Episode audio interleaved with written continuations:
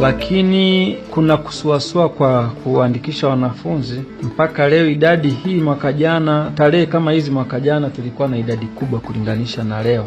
Pilikapilika za shule za awali, msingi na zile za upili tayari zimeanza katika maeneo mbalimbali ndani ya mipaka ya nchi wanachama wa Jumuiya ya Afrika Mashariki.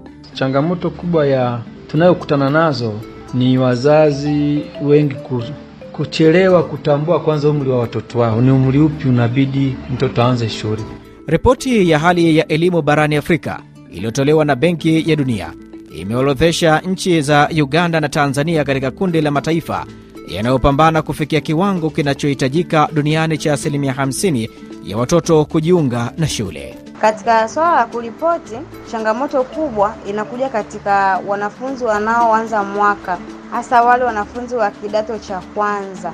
Mwaka mmoja uliopita, wadau wa sekta ya elimu kutoka nchi za Tanzania, Kenya na Uganda walikubaliana kuwa ipo haja ya nchi hizo kutengeneza mifumo himilivu ya elimu ili ufundishaji uendelee pindi yanapotokea majanga. Kwamba tarehe ishirini mwezi wa kumi baraza la mawaziri lilimshauri Rais wa Jamhuri ya Muungano wa Tanzania aridhie sera hiyo yenye mabadiliko ya toleo la 2023 na rais wetu aliridhia. Nchini Tanzania kwa sasa serikali imekuwa na juhudi za kutoa elimu bila malipo. Naamini hata wewe ndugu mwandishi umepata ujumbe kutoka TAMISEMI ikikumbusha mpeleke mwanao mwenye miaka mitano anze darasa la awali na miaka sita darasa la kwanza. Msikilizaji wa Rafii Kiswahili, karibu katika makala Afrika Mashariki. Hii leo tunatuama katika jiji la Mwanza nchini Tanzania, tukiangaza juu ya pilikapilika za kufunguliwa kwa shule na kuanza kwa safari mpya ya masomo ya mwaka 2024. Mwandalizi na msimulizi wako unaitwa Maltin Nyoni. Karibu tuwe sote hadi tamati ya makala haya. Ndivyo safari ya elimu inavyoanza kwa wanafunzi, walimu, wazazi na walezi, kwa kuhakikisha wanafungua mwaka mpya wa masomo. Nagonga hodi katika shule ya msingi Nyamalango iliyopo katika jiji la Mwanza nchini Tanzania. Namuuliza mwalimu mkuu wa shule hii Filibeti Aliganyila hali ya uandikishaji wa wanafunzi ilivyo kwa hivi sasa katika shule yake. Ah, Kwa ufupi uandikishaji unaenda vizuri, unaenda vizuri kiasi e, lakini idadi kubwa ya wazazi wanajitokeza kuandikisha watoto wao na bado tunaendelea kuandikisha, lakini kuna kusuasua kwa kuandikisha wanafunzi. Mpaka leo idadi hii, mwaka jana tarehe kama hizi mwaka jana tulikuwa na idadi kubwa kulinganisha na leo, lakini idadi kubwa imejitokeza leo tofauti na miaka mingine ambayo wa wanakuja uh, mwaka wa nyuma yake, ili kusudi tarehe ya kufungiwe ni siku tu ya kwanza masomo. Wakati hali ikiwa hivi kwa upande wa shule za msingi nchini Tanzania, kwa upande wa shule za sekondari nchini humo kumekuwa na changamoto lukuki, hasa kwa wanafunzi wanaoanza kidato cha kwanza. Bifeada Ayubu ni mwalimu wa shule ya sekondari ya Kigamboni iliyopo jijini Dar es Salaam nchini Tanzania. Anafafanua kwa mapana zaidi.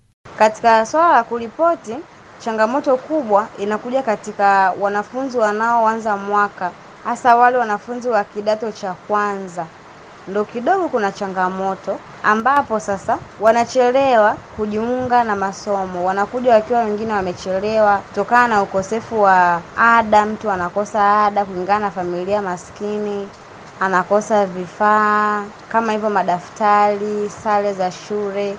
Kwa hiyo inamlazimu muda mwingine kuchelewa, pamoja na michango mbalimbali ya shule. Kwa hiyo inamlazimu kuchelewa shule. Kwa hivyo pale anapofika anakuta ba wenzie waliowahi wameshaendelea na masomo. Serikali ya Tanzania kupitia kwa sera mpya ya elimu inaeleza wanafunzi wataanza shule wakati watapotimiza miaka sita. Matokeo ya ujifunzaji katika mwaka wa kwanza wa shule yameandikwa ili kutoshea wanafunzi wa kawaida na wa umri huo. Profesa Adolf Mkenda ni waziri wa elimu, sayansi na teknolojia wa serikali ya Jamhuri ya Muungano wa Tanzania. Anafafanua kwa mapana juu ya sera hii ilivyokuwa imependekezwa kwenye sera 2014 watoto wakae shuleni miaka kumi kwa lazima badala ya miaka saba sasa hivi ilivyokuwa.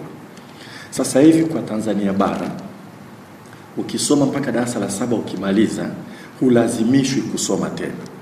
Kwa elimu ya lazima ni miaka saba kwa sasa, sasa hivi tunachokifanya, lakini sera iliyokuwa kwenye makabati ya 2014 sera hiyo ilisema elimu ya lazima iwe ni miaka kumi.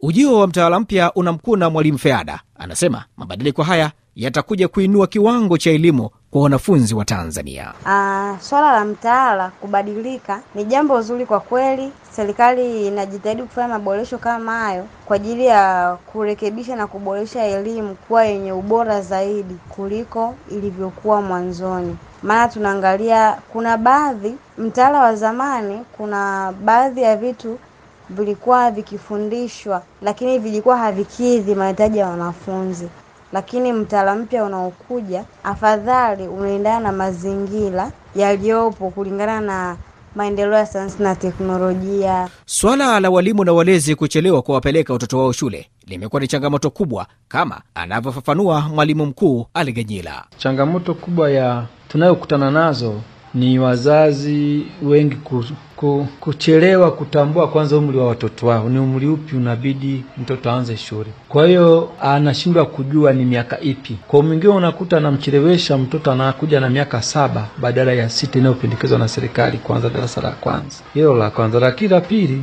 ni wazazi kujikuta ametumia pesa zao zote kwenye sikukuu za mwisho wa mwaka na mwanzo wa mwaka na mwisho wa siku siku za kufungua mtoto kukosa vifaa vya kuja shule na mwishowe kufanya watoto wachelewe kuandikishwa kwa kigezo cha kwamba kuwa na mahitaji ya kwanza nayo shule. Msikilizaji wa Rafii Kiswahili, shule zinapofungua nchini Tanzania, serikali kupitia mamlaka zake huchukua hatua na kuhakikisha kuwa wanahimiza pindi mtoto anapofikia umri wa kuanza shule na wao waanze kwa wakati.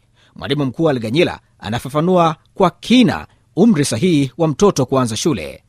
Kwa umri wa kwanza darasa la awali, shule ya msingi inaanzia darasa la awali mpaka darasa la sita aa, kwa mtaala ulioboreshwa na darasa la saba kwa mtaala tunaoendelea nao sasa. Kwa mtoto ambaye hajafikisha umri wa kwanza darasa la kwanza, mara nyingi tunamshauri sasa mpeleke darasa la awali asome mwaka mmoja akiwa anasubiria kufikisha miaka ya kuanza darasa la kwanza. Lakini kwa waliozidisha umri shule hii na kitengo cha MEMKWA ambacho kimsingi tunasema ni kwa elimu ya ni kwa elimu kwa wanafunzi walioikosa, wameikosa kwa umri wao sahihi. Furaha kwa mwanafunzi ni kuanza kwa mwaka mpya wa masomo. Kama ni kutoka elimu ya msingi, basi anafurahia kujiunga na elimu ya sekondari na kutoka kidato kimoja kwenda kidato kingine.